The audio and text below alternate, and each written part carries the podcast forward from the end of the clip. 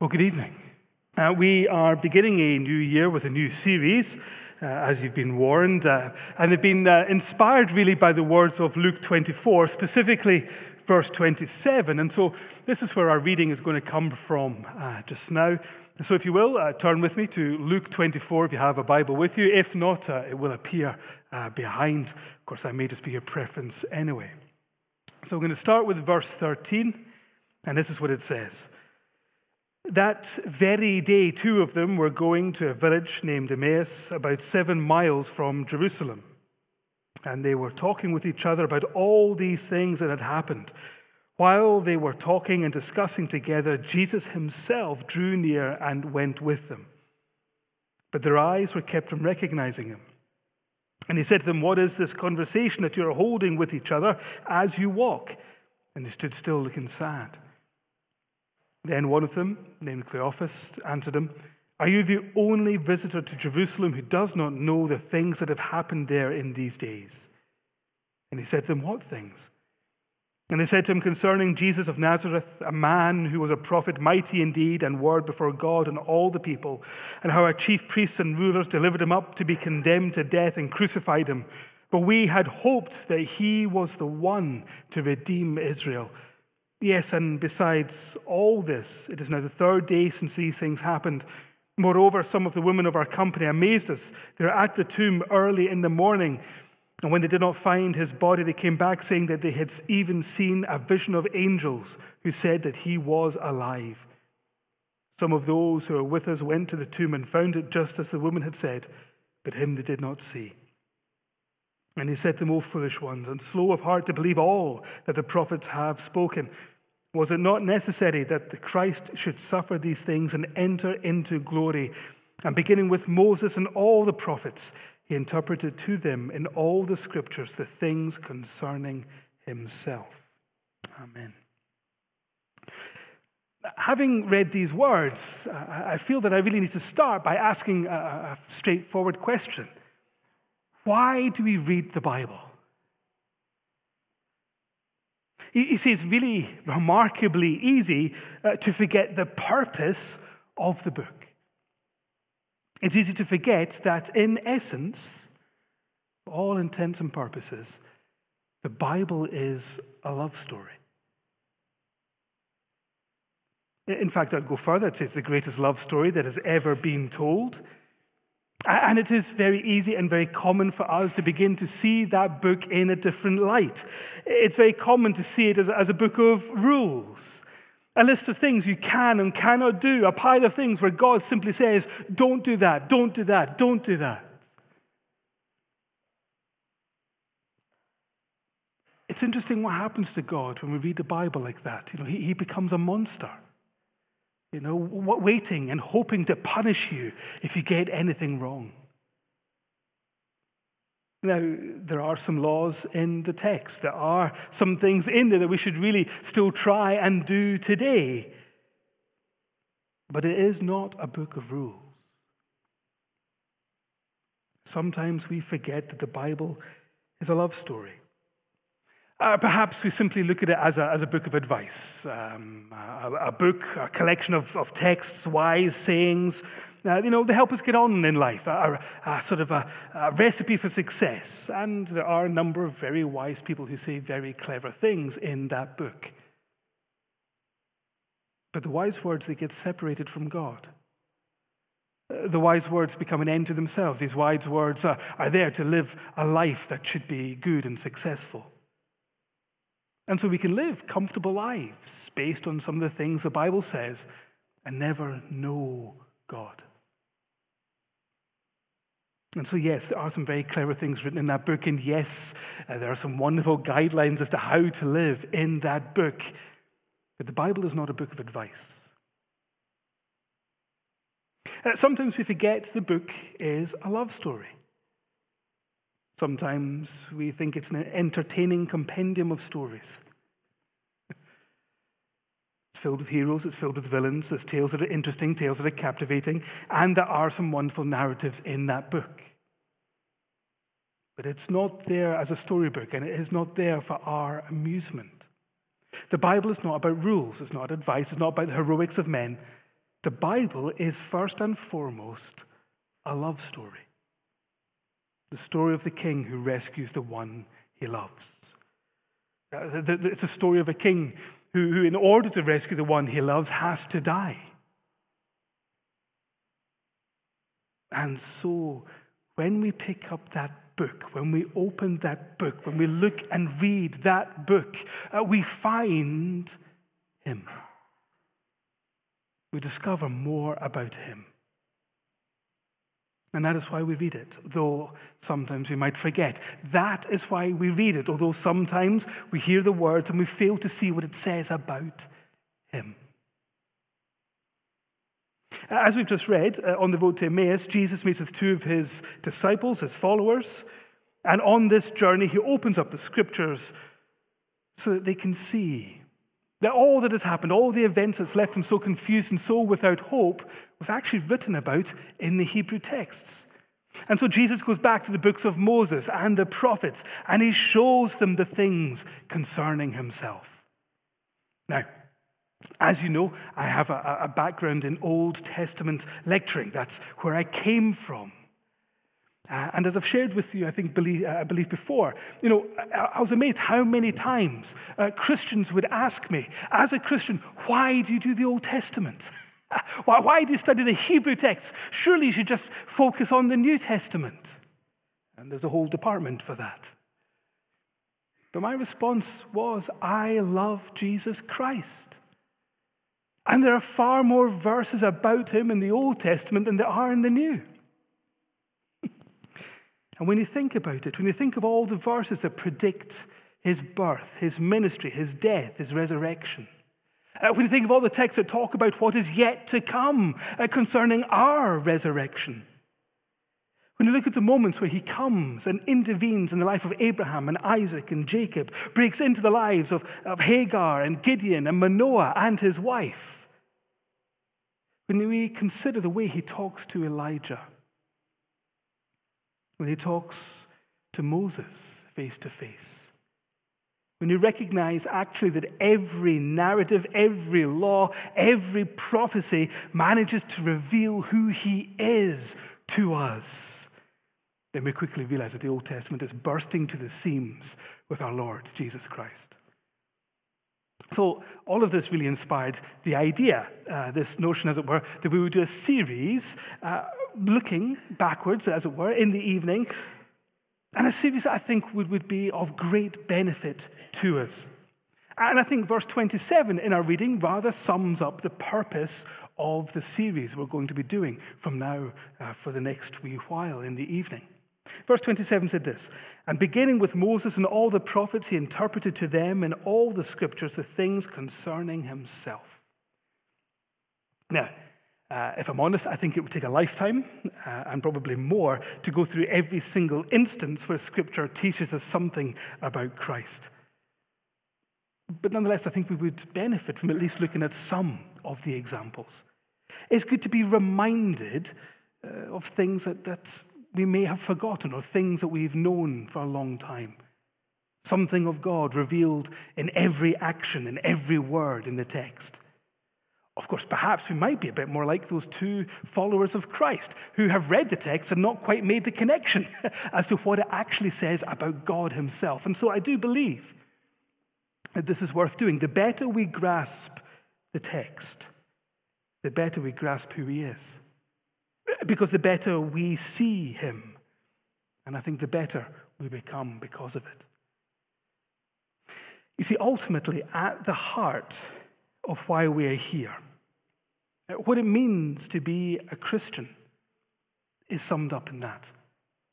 Uh, Christianity is not a, religion of, uh, of, of, rules or, or, a religion of rituals or a religion of morals or a religion of teaching. It is about a person. A person we can know. It's about God and knowing God. Christianity is about trusting that person when he says he loves us, when he says he can save us. As Christians, our lives are to be centered on him, with a desire to know him and to meet with him and to have him change us from deep within, to have him dwell in us. And so the Bible, well, we read it because it reveals who He is. That's why I have such a sense of excitement when I open it up. That's why I'm quite obviously excited when I'm preaching, because we get to see even just a glimpse of Him. Because it becomes possible to love the one who first loved us. Now, when we're aware of this, when we know this, when we realize that Christianity isn't about meeting some rules, etc., uh, when we know that the Bible doesn't give us a, a burden of impossible expectations, but instead reveals a person who loves us, then we can have a life that is lived, a joy that is experienced. We can go forward hand in hand with God through the best of times and the worst of times. Uh, we know that we're never alone. We never have to despair. We never have to manage just on our own strength. And so we open up the book and we open it up with wonder, with joy, because we may well catch a glimpse of the one we love, the one who sustains us, who never leaves us, and who one day we will meet face to face in glory. Now, having said all that, you have to start somewhere. And so, just as Jesus started with the books of Moses, over the next few months, we're going to focus on these five books because there is plenty just in there. Uh, the description in the books of Moses uh, refers to the books associated with his authorship, uh, though later it is very often described as the law. Uh, the first five books of the Bible were originally known by the Hebrew name Torah, uh, which uh, you'll hear me lapse into more often. Uh, Torah uh, is, is a wonderful word. Uh, it means more than law, as you'll expect. And indeed, for many Jewish groups, even to this day, uh, Torah more literally means God made flesh. There's a wonderful resonance about that. There's a real sense of wonder when we consider that. Because then we begin to realize that these books, these first five books, their purpose was always to reveal who he is, to present him to us. Uh, to support that, let me just uh, um, very briefly mention Psalm 19. Uh, in Psalm 19, it's called a Torah psalm. It's trying to kind of tell us really what the Torah is all about. And in Psalm 19, oh, it's got this wonderful verse to open up with, a really majestic verse. Uh, verse 1 says this The heavens declare the glory of God, and the sky above proclaims his handiwork. I mean, wow, what a verse.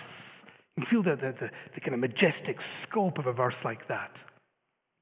And really, the whole of the first third of the book uh, really kind of follows the theme. We're told that creation essentially declares that there is a God. Uh, but if you look very closely, you'll notice that though it is incredible and though it is beautiful, the verse is somewhat distant. The heavens can only give a declaration about the glory of a God. They don't really tell you who he is. They don't re- reveal him as such. I mean, the word God, I mean, in English, that word is used in so many contexts.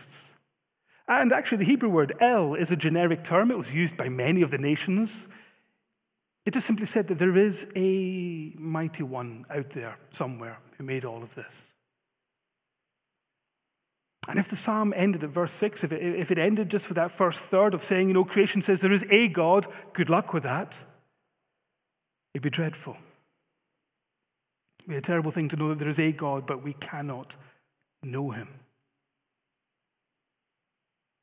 And that's why verse 7 is so wonderful. That's why verse 7 comes with a sense of relief with it. Because verse 7 says the Torah of Yahweh is complete, restoring life. The testimony of Yahweh is faithful, making wise from the simple.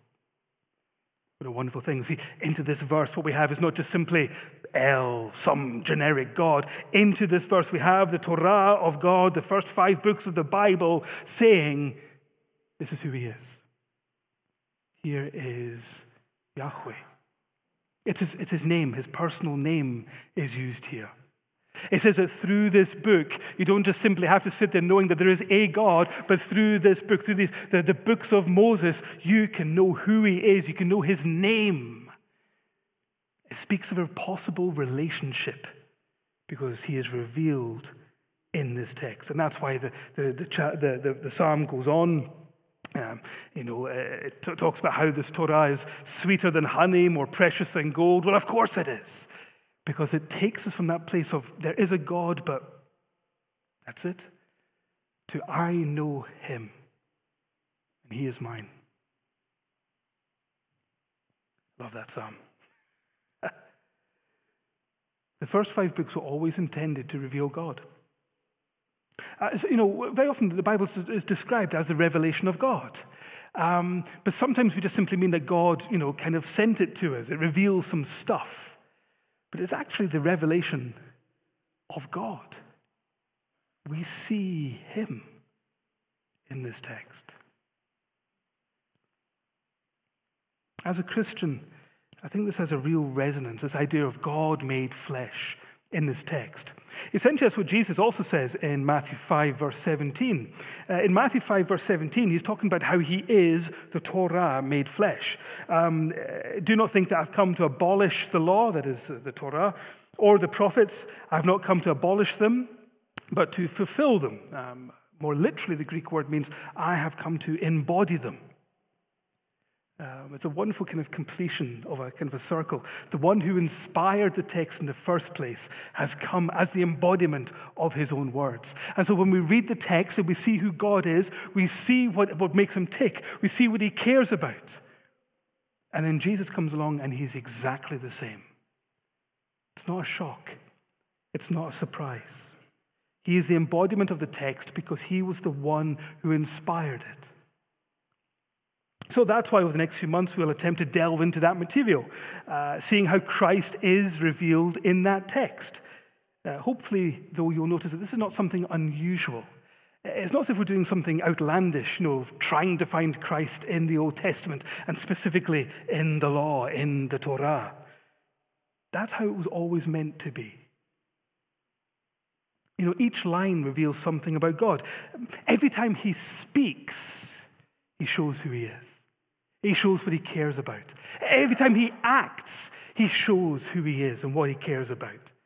Um, so when he demands that Israel looks after the vulnerable and the orphan and the widow and the refugee and the foreigner, it's not just because that's a good idea for a society. It's because this is who he is. So, uh, to show the case, let me just take some field laws and try and show you that these reveal the very nature of the God we serve. Trust me on this one. Leviticus 19, uh, verses 9 to 10. This is uh, part of the field laws, the laws that were there to, to, to show how the nation was to govern themselves when it came to their harvesting. So, verse 9 in chapter 19. When you reap the harvest of your land, you will not reap your harvest right up to the very edge, neither will you gather the gleanings after your harvest. You'll not strip your vineyard bare, neither shall you gather the fallen grapes of your vineyard. You will leave them for the poor and the, and, and the sojourner because I am Yahweh, your God. You're going to do this because this is who I am. Now, as the people of God, the farmers who had their fields were not supposed to harvest all the food. They were supposed to make sure that the poor and the stranger were provided for. But when we read this text, separate from God. When we read this text and we just simply see a rule, uh, when we read this text, we fail to see that every single line is telling us something about God, then we just simply think, well, I don't have a field. or, well, that's, that's a law. I don't need to worry about that. That's for people a very long time ago.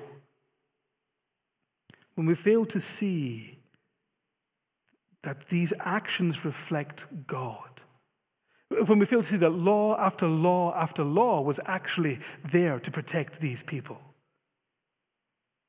Well, we reduce things to a checklist. You know, we have like a list of things, we tick them all off, and then we're good before God. And it misses the point. The rules were never supposed to be a list that we could tick off and be self satisfied before God. What we have here is far more precious. When God says this is how He wants His people to live, when he sees the marginalized and the oppressed, it's not enough for us to tick some boxes, to treat the Bible as if it was a, a book of rules. What this text does is it reveals the very nature of God. What this text does is God says to you, This is how I feel. Do you feel the same way? It's completely different. When we see God, when we see Christ in the text, it's completely different. Do we feel the same way?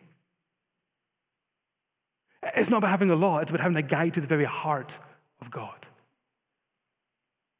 Through the text, he shows us who he is. The one who never changes reveals himself, and as a consequence, he challenges us to be a people that reflect him, to reflect his shared passion in a genuine relationship. You know, everything he says, like those texts that just read there, and everything he does back, them, back, back each other up. Uh, uh, for example, um, when we read of Adam and Eve in, in the garden and everything's going great, and then they rebel against God, they decide, actually, God, we don't want you to be God. We're going to be the arbiters of, of, of good and evil. We're going to decide. We're going to set ourselves up as God. And everything is ruined, everything is destroyed. What does he do? Well, the Hebrew very literally says, he dressed them tenderly like a parent with a small child.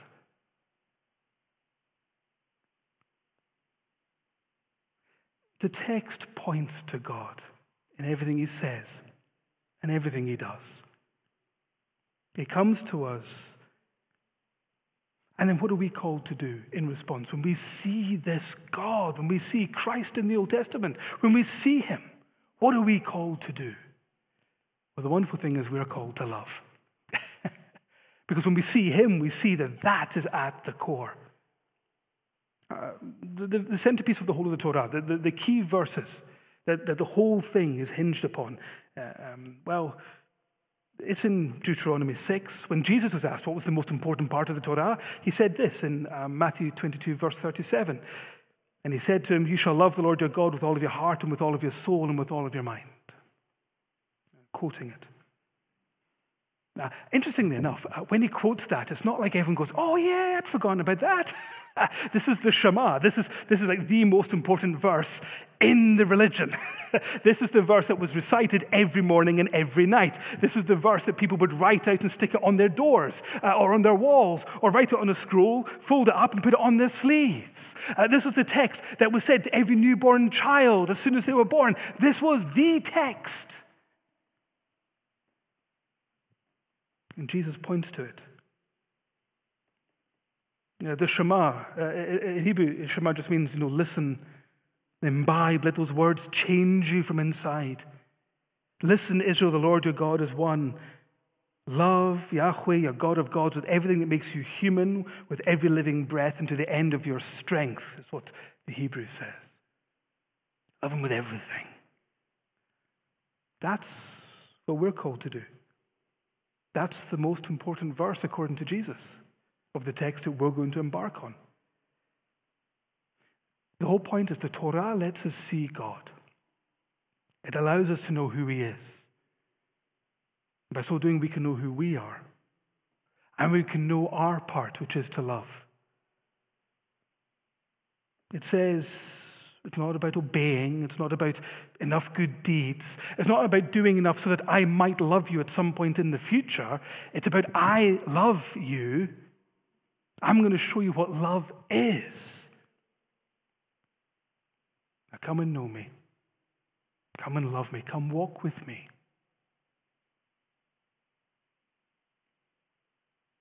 And each of us is a work in progress. None of us has quite got it right. And so, as people who do very often get it wrong, who fail to remember what the Bible is all about or who it is all about, as people who can sometimes separate out the rules from the person and simply try and follow them, as people who forget that love is what we're called to do. God, who is patient, continues with us and says,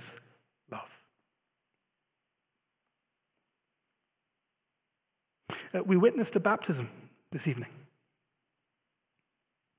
And we heard a wonderful testimony. And we heard how a person who we hold dear discovered one day That it's not about following rules. It's not about rituals. It's not about trying to please God enough so we can somehow get into his good books.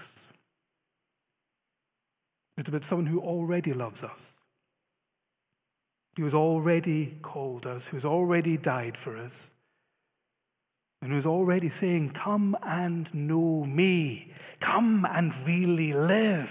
Come. To go through life together. And so, if we want to know Him, if we want to be near Him, if we want Him to dwell in our lives, if we want to be the kind of people that have the throne of our hearts dedicated to Him, if we want to know the presence of God in our lives, God in us and shining through us and into a broken world, well, you've already heard what it takes. Simply say yes to the one who offers you life. And if that is true of you tonight, if this strikes a chord in you tonight, either for the, for the first time or for many of you to renew that love that we're called to do, don't let that opportunity slide by. There's plenty of people you can talk to, at least the two men who are rather wet in there, Shazad herself, myself, or anyone around you, if you want to talk more on these things. But do not let the chance slip from your fingers to know the one who loves you. Let us pray. Gracious Lord, we thank you that it is not up to us to somehow earn enough to get into your good books.